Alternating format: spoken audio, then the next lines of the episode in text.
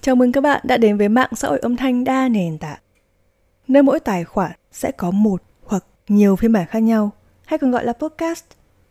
Và mình là Bacavery. Quầy bar Cavalry là nơi ghi lại câu chuyện hành trình của các giác quan khởi đầu từ một quán bar. Và chúng ta đã tới với món đầu tiên ở trong menu, tập số 1 với tên Rượu vào, lời ra.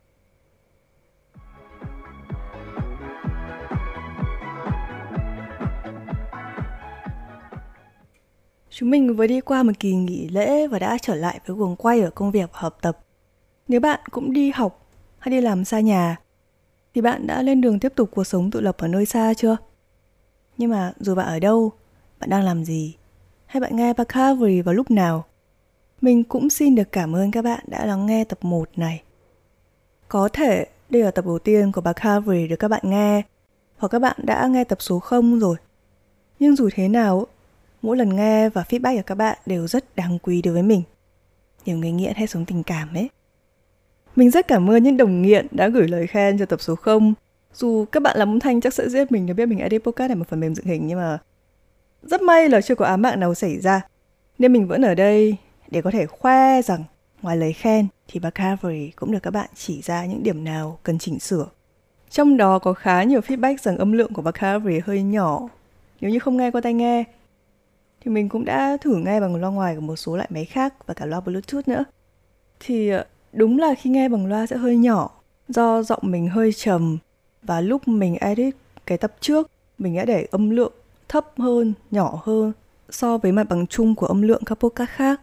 Nên ở tập này và các tập sau mình sẽ để âm lượng lớn hơn cho các bạn đỡ phải chỉnh âm khi chuyển từ podcast khác sang Bacavery. Các bạn sẽ không phải chỉnh âm lượng ừ, to hơn và khi từ Bacavery sang các podcast khác, nếu như các bạn quên không giảm lại âm lượng, thì sẽ khiến cho cái âm thanh của các podcast khác nó quá lớn, nó bị rồ tiếng và làm các bạn giật mình. Như vậy vừa ảnh hưởng tới trải nghiệm nghe của các bạn, mà còn hại cho thính giác của các bạn nữa. Đặc biệt nếu bạn vẫn còn đeo tai nghe. Còn thậm chí nếu như bạn nghe tập số 0 và chuyển sang tập này, âm lượng đã khiến bạn giật mình rồi. Thì mình hy vọng ở các tập sau các bạn sẽ không gặp cái chuyện này nữa. Và sau lần update này, mình cũng mong các bạn nghe qua loa sẽ rõ tiếng hơn. Và mình cũng mong những câu chuyện của bác Harvey cũng đủ rõ ràng, cũng đủ mạch lạc. Để cả khi các bạn có nghe qua loa, vẫn sẽ đủ hiểu được các nội dung của bác Harvey. Nhưng mà cũng đừng nghe qua loa quá nhé. Cảm ơn các bạn.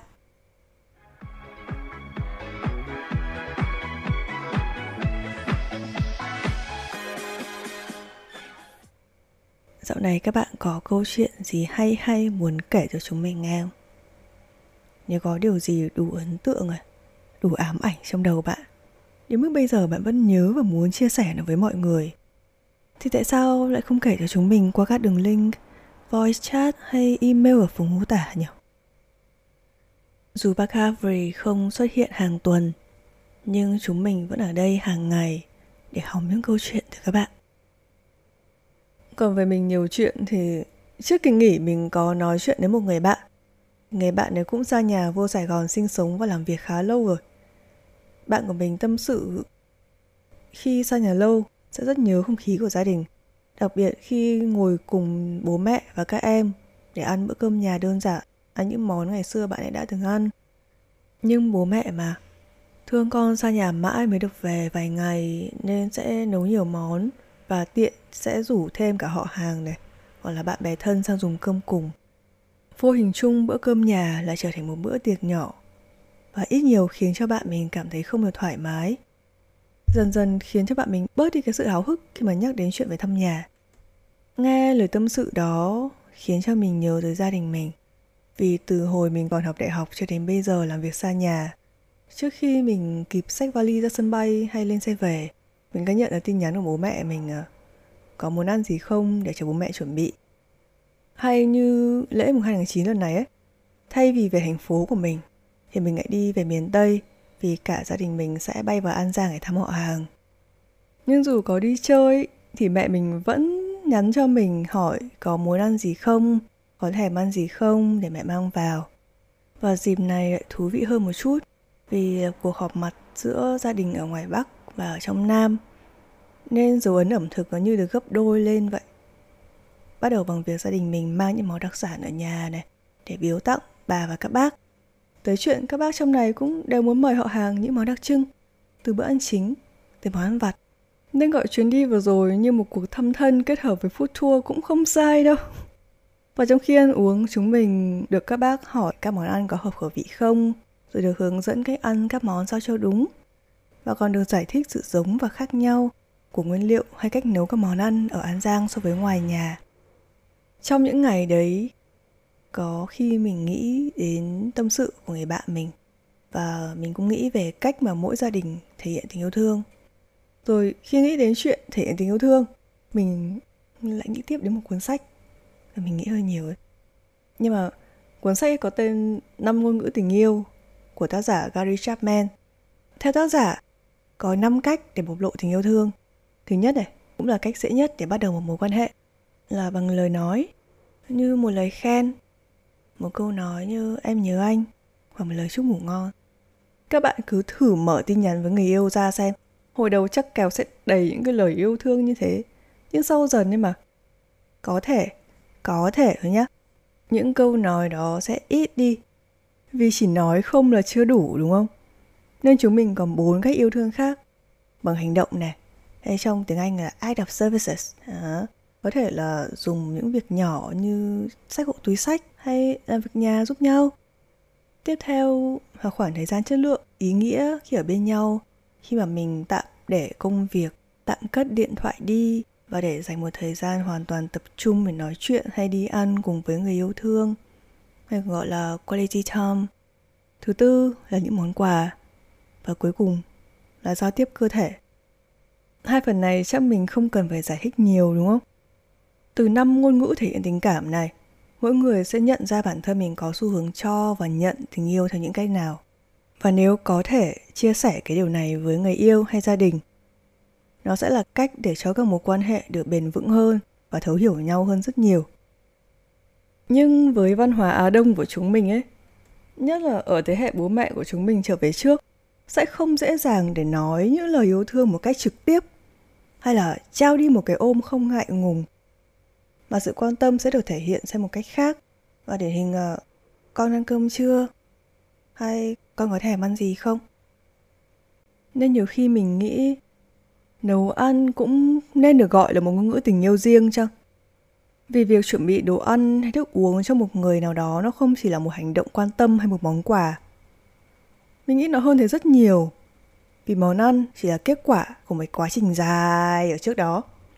Khi bạn nấu ăn cho một người và bạn thực sự đặt tình yêu thương vào người đó và món ăn đó, nó không chỉ đơn thuần nó chuẩn bị đúng nguyên liệu ấy, và đúng công thức. Bạn sẽ cần để ý thói quen ăn uống và biết người đó thích gì để khiến món ăn tròn vị và khiến trải nghiệm ăn uống trọn vẹn nhất có thể. Một gia đình có thể đông hoặc ít thành viên nhưng các bà và các mẹ của chúng mình vẫn có thể nhớ rõ được thói quen ăn uống của từng thành viên trong gia đình ví dụ nhé ai ăn đồ chay này ai không ăn được cay ai không ăn được cá nước ngọt hay ai ăn chậm nhất nhà? Hmm. Nếu một nhà hàng có signature dish, món ăn mang đặc trưng của người đầu bếp hay nhà hàng đó, thì ba mẹ của chúng mình ấy là những người đầu bếp tâm huyết đến mức sẽ thiết kế cho từng thực khách những món khoái khẩu riêng. Thậm chí thực đơn còn thay đổi theo ngày. Và làm cách nào để cho một mâm cơm có thể hài hòa được các sở thích ăn uống khác nhau, thậm chí là hài hòa tính chất các món ăn và thời tiết của ngày hôm đó nữa. Cân bằng giữa dinh dưỡng và kinh tế này. Mình thì chưa lập gia đình nhưng mà bạn nào đã lập gia đình thì cũng đều biết cái việc đấy nó không đơn giản một chút nào đúng không? Rồi sẽ có những ngày đặc biệt như dỗ chạp ngày tiệc hay đôi khi một thành viên bị ốm bị bệnh. Không khác gì một lần thực khách kêu surprise me làm tôi ngạc nhiên đi. Từ lúc này tôi cũng không ăn uống được mấy. Hoặc chưa biết mình muốn gì. Rồi khi có những cuộc ăn uống của đại gia đình, thì đây là sự hội tụ của các master chef chúng mình biết một cuộc nấu nướng bắt đầu khi nghe thì âm thanh náo nhiệt mọi người đi chợ về, bắt đầu phân chia công việc.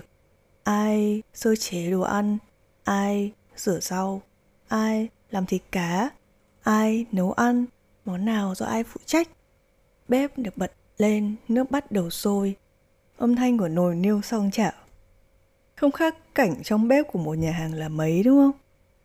Chỉ có điều ấy, chúng mình không cần mặc đồng phục và nhà hàng được sử dụng lao động dưới 18 tuổi. Những đứa trẻ nhỏ sẽ phụ người lớn bưng bê đồ ăn này, sắp xếp bắt đũa. Cứ thử không phụ người lớn mà xem. Bỏ cái điện thoại xuống, nhanh cái tay lên, lấn đung cứ lờ đa lờ đờ. Nên bọn trẻ con đâu hết rồi xuống phụ người lớn ấy xem nào.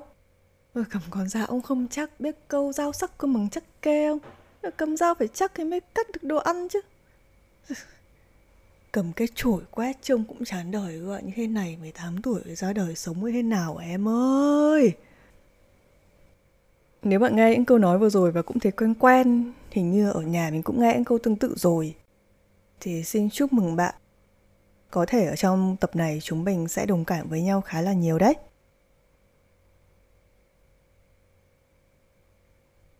Một lúc sau, mùi thơm của đồ ăn đã lan tới khắp các ngóc ngách ở trong nhà.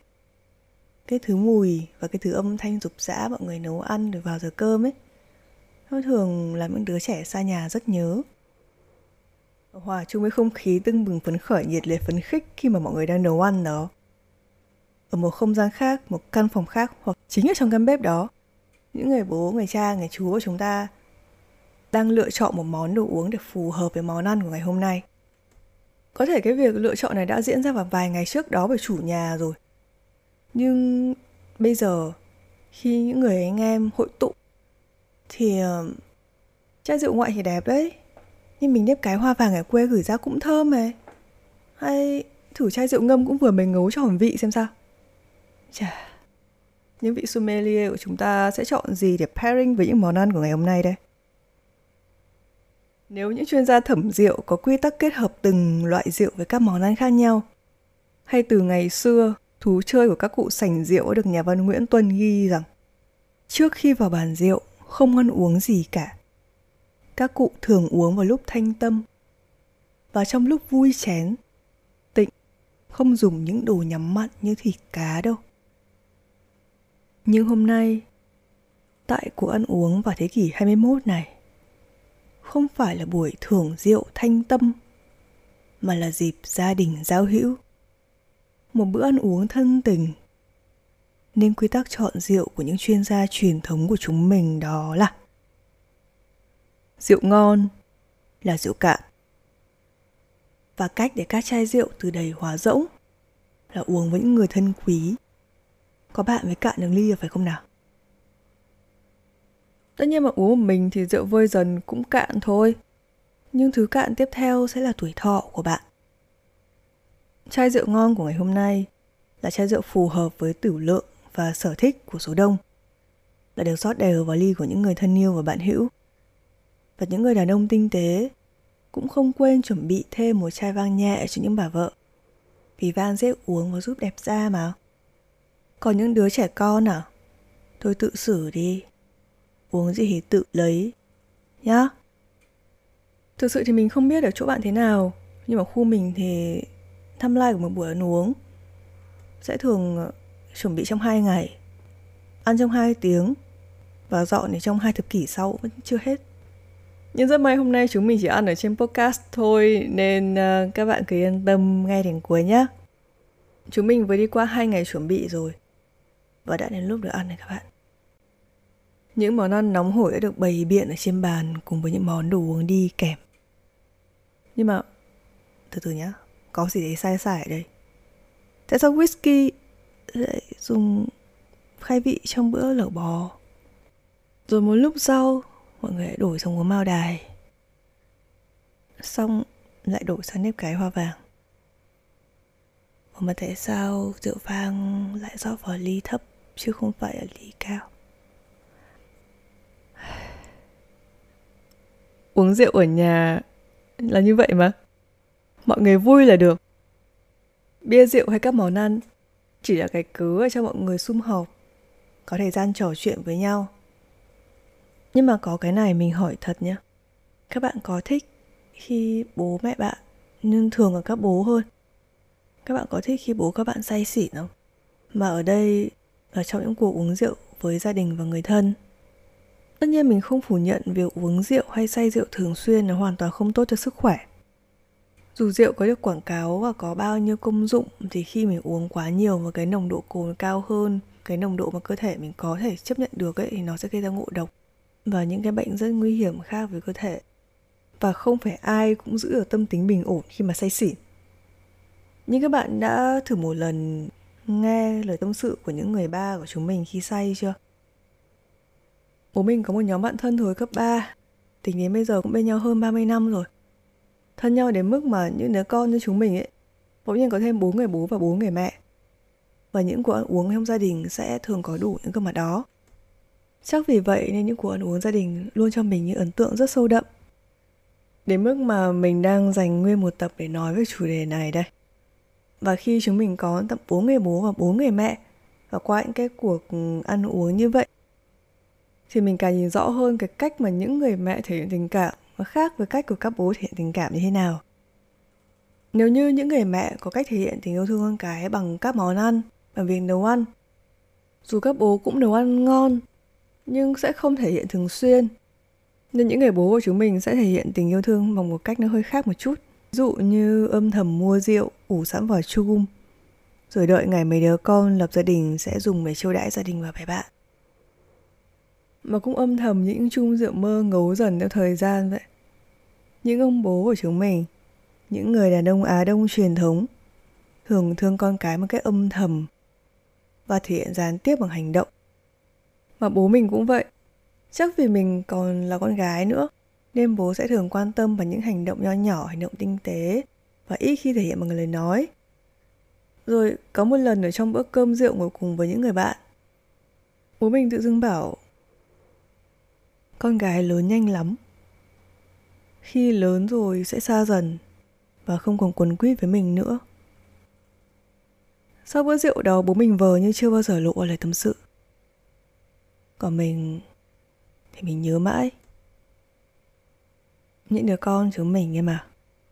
Hiểu bố mẹ thương mình thế nào chứ? Nhưng đến tuổi dậy thì tâm lý thay đổi.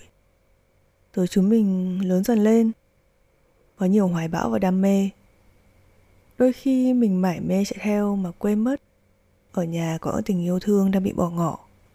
Nếu bạn cũng từng đi xa nhà, đi học đại học này du học hoặc lấy chồng xa. Đồng nghĩa với việc một năm sẽ chỉ có đôi ba lần được về nhà và gặp bố mẹ và người thân. Đôi khi là vài năm mới về một lần. Với những người thân mình đã gặp hàng ngày và giờ thời gian giữa mỗi lần gặp được tính bằng tháng, bằng năm, thì bạn bỗng nhiên nhận ra, wow, thời gian cho thật là nhanh. Và đôi khi á, thời gian cũng thật tàn nhẫn mỗi lần về bạn thấy những đứa trẻ lớn thật mau mới trước đó còn nằm nôi mà giờ đã bị bô nói đủ điều rồi những đứa em nay đã vào đại học tóc bố mẹ bạc hơn ông bà thường xuyên đãng trí. Nhưng khi cả nhà quây quần, mà lý do là để mừng bạn về nhà đấy, thì vẫn là không khí náo nhiệt đấy, vẫn là sự chu đáo đấy. Ông bà vẫn nhắc mấy đứa cháu gái chưa chồng mau trông bán cỗ đi. Cô bác thì vẫn thương hỏi cuộc sống xa nhà có đủ thoải mái không? Hay là về gần nhà đi cho đỡ vất vả?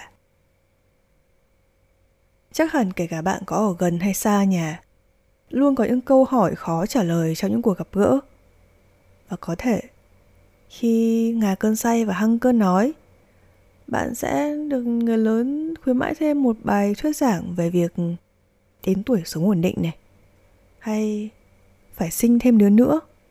Hay à, chú như thế là không được chú phải như anh như này? Abc iz e, đến bây giờ cuộc ăn uống có còn vui nữa không? Bạn có khó chịu khi nghe những câu hỏi và những lời giảng đó không? Bạn có thấy sao thức ăn trong miệng mình bỗng nhiên đắng ngắt? Bạn không muốn nâng chén để cạn ly với người này nữa? Bạn muốn đi về. Bạn khó chịu. Tình cảm, tình nghĩa bây giờ cũng như những đĩa thức ăn ở trên bàn đó nguội ngắt. Mình nghĩ những cái tình huống khó xử trong những cuộc ăn uống và gặp mặt gia đình nó đủ phổ biến. Và nó cũng gây bực mình đủ nhiều để được thường xuyên xuất hiện trong phim ảnh hay quảng cáo hay những bài nhạc.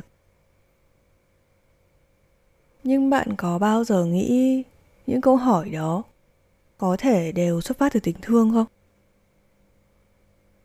Vì những cột mốc mà có thể người trẻ chúng mình cho là thế hệ trước đang áp lực đến mình quá nhiều. Thực ra cũng vì người lớn muốn tốt cho mình thôi.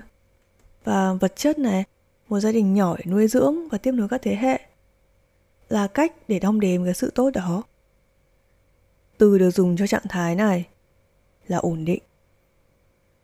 Ổn định là gì vậy? Sau tới độ tuổi nhất định, chúng mình cần nghĩ tới sự ổn định. Thực ra mình nghĩ có nhiều định nghĩa cho sự ổn định ấy. Vì có ai lại lựa chọn một cuộc đời bất ổn đâu. Nhưng trên hai bàn cân của cái cán cân ổn định này này, có thể là bất cứ thứ gì. Tiền bạc, sự nghiệp, danh tiếng, trải nghiệm, sự thấu hiểu bản thân, một gia đình ấm êm, một công việc an toàn và ổn định, hay một công việc đầy tính mạo hiểm. Bất cứ thứ gì quy đổi được thành giá trị hạnh phúc và an toàn ở cán cân còn lại. Khi bạn tìm được thứ gì đó đáng để đặt lên bàn cân và bạn duy trì được cái cán cân, nó là sự ổn định. Và mình cũng tò mò không biết các bạn thì sao. Ổn định với các bạn có nghĩa là gì? Và các bạn có đang hướng tới sự ổn định không? Hay các bạn đang hướng đến một thứ gì đó khác? Thực ra trường hợp đẹp nhất ở đây là chúng mình có tất cả trên bàn cân nhưng mà thôi cũng đừng áp lực mình quá bạn ạ. Mình cứ ổn định dần dần thì cũng được. Không sao đâu không sao đâu nhé chúng mình bây giờ có những điều kiện để đi thật xa này gặp thật nhiều những con người mới và hướng tới sự thành công trong sự nghiệp và phát triển bản thân thật là nhanh. Chúng mình hiểu là có nhiều sự lựa chọn trong cuộc đời của mỗi người. Nhưng đôi khi ấy, mình cũng quên rằng dù mình có được mở mang như thế nào thì gia đình vẫn thương mình theo một cách rất truyền thống. Bằng sự lo lắng của cha mẹ, khi thấy con mình phải mạnh mẽ hơn, phải độc lập hơn ở một nơi xứ lạ. Những đứa con xa nhà, có những người bạn mới mà bố mẹ không rõ là ai, làm những công việc mới mà khó giải thích cho nhà hiểu mình đang làm gì. Xa nhà là tự do mà. Đúng là tự do nhưng tự do cũng có cái giá của nó. Có những lúc mỏi mệt hay gặp khó khăn, bạn có muốn kể ngay cho bố mẹ biết không? Hay bạn sẽ giữ lại cho riêng mình vì bạn sợ? Bạn sợ bố mẹ ở xa, lo lắng mất ăn mất ngủ. Rồi bạn nhận ra dần dần do mình càng ít những thứ có thể chia sẻ được với gia đình thế này. Còn bố mẹ nữa chấp nhận việc xa con để cho chúng mình được tự do đi tới nơi mình muốn và có thể phát triển theo hướng mình thích. Bây giờ, bố mẹ cũng chỉ có thể đoán được tình hình của chúng mình bằng những cuộc gọi và tin nhắn. Con ăn gì chưa? Câu hỏi tưởng chừng đơn giản, nhưng giờ nó còn là cách để hỏi thăm, để thăm dò tình hình con cái một cách rất là tinh tế. Để biết là hôm nay con mình có mải làm đến quên ăn quên uống hay không? Hay đã có những người bạn đáng tin cậy để hẹn nhau đi ăn tối sau một ngày dài dành cho công việc và học tập? Con ăn gì chưa? Có thể tin nhắn này tới khi con mình đang có nhiều tâm sự, nhưng không muốn trả lời tin nhắn, không muốn nghe điện thoại và chỉ im lặng đi ăn một mình. Con ăn gì chưa? Bao giờ con về? Có thèm ăn gì không? Để bố mẹ chuẩn bị.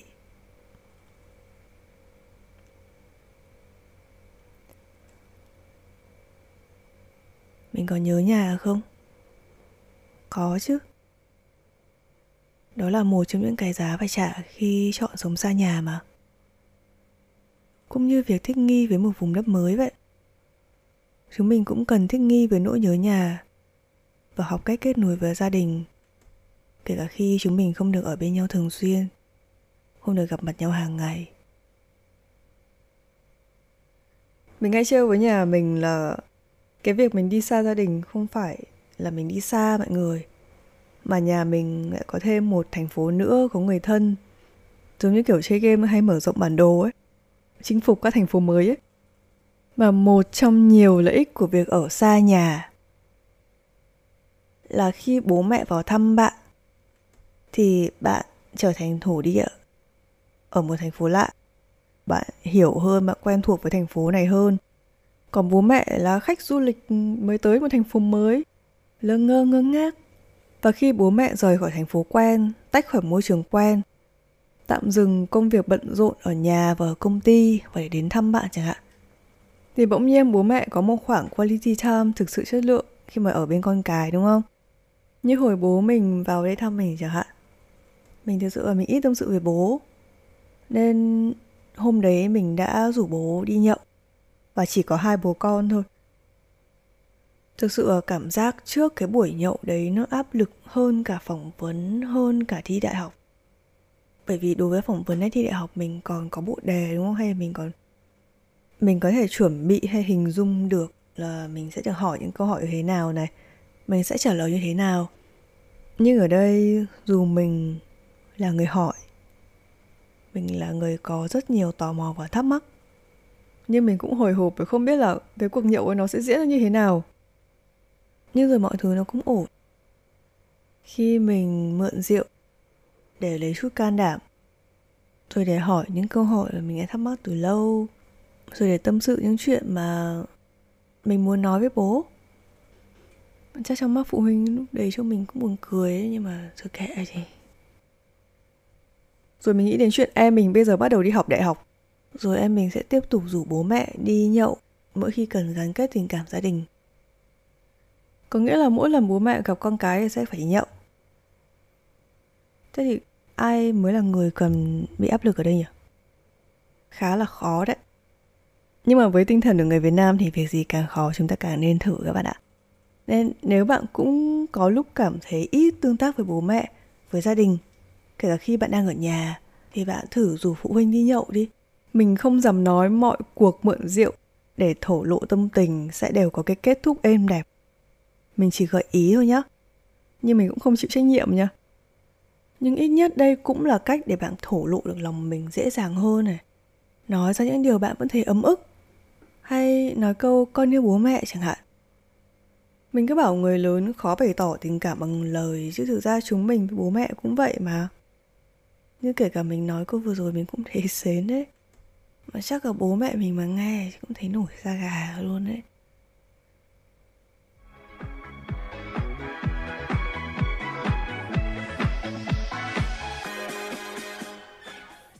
um, tháng này còn ngày gì nữa nhỉ À sắp trung thu rồi. Mình đang ở thành phố không có mùa thu, không có mùa đông và cũng không có cả mùa nồm nữa. Nên đôi khi mình bị mất khái niệm về mùa ấy. Nếu như hôm trước mà mình không mang bánh trung thu vào, chắc mình cũng quên mất là sắp đến ngày trung thu rồi. Trung thu là Tết đoàn viên, đúng không? Có vẻ sẽ hợp với một buổi thưởng rượu thanh tâm đấy. Nếu sau khi nghe rượu vào lời ra, bạn cũng muốn mời bố mẹ đi thưởng rượu để gắn kết tình cảm gia đình hay để thanh lọc đi những hiểu lầm và khúc mắc thì hãy uống vừa đủ say, vừa đủ vui để những câu chuyện bên gia đình cũng vừa đủ ấm cúng, vừa đủ cảm thông. Và có thể sẽ có cả cảm động nữa. Cả nhà nhớ di chuyển bằng taxi và không tự lái xe nhé. Nhớ gặp mấy anh công an hay cơ động, thì lại hành cảm lạnh. Thời tiết bây giờ giao mùa rồi, Dễ cảm lạnh lắm. Giữ sức khỏe nhé các đồng nghiện và Calvary. Mình sẽ trở lại vào một ngày nào đó. Có thể khi đó đã sang đông rồi. Và mình sẽ mang tới những cảm xúc mới. Chứ chắc mang cảm xúc cũ rồi các bạn cũng không muốn nghe, đúng không? Chúc các bạn ngày hôm nay và những ngày sau sẽ tươi sáng và ngập nắng như mùa khô của Sài Gòn. Còn trong lòng các bạn sẽ luôn dễ chịu, khoan khoái và hân hoan như mùa thu của hà nội. Cảm ơn các đồng nghiện đã nghe mình tới thời điểm này. Và mình là ba Cavalry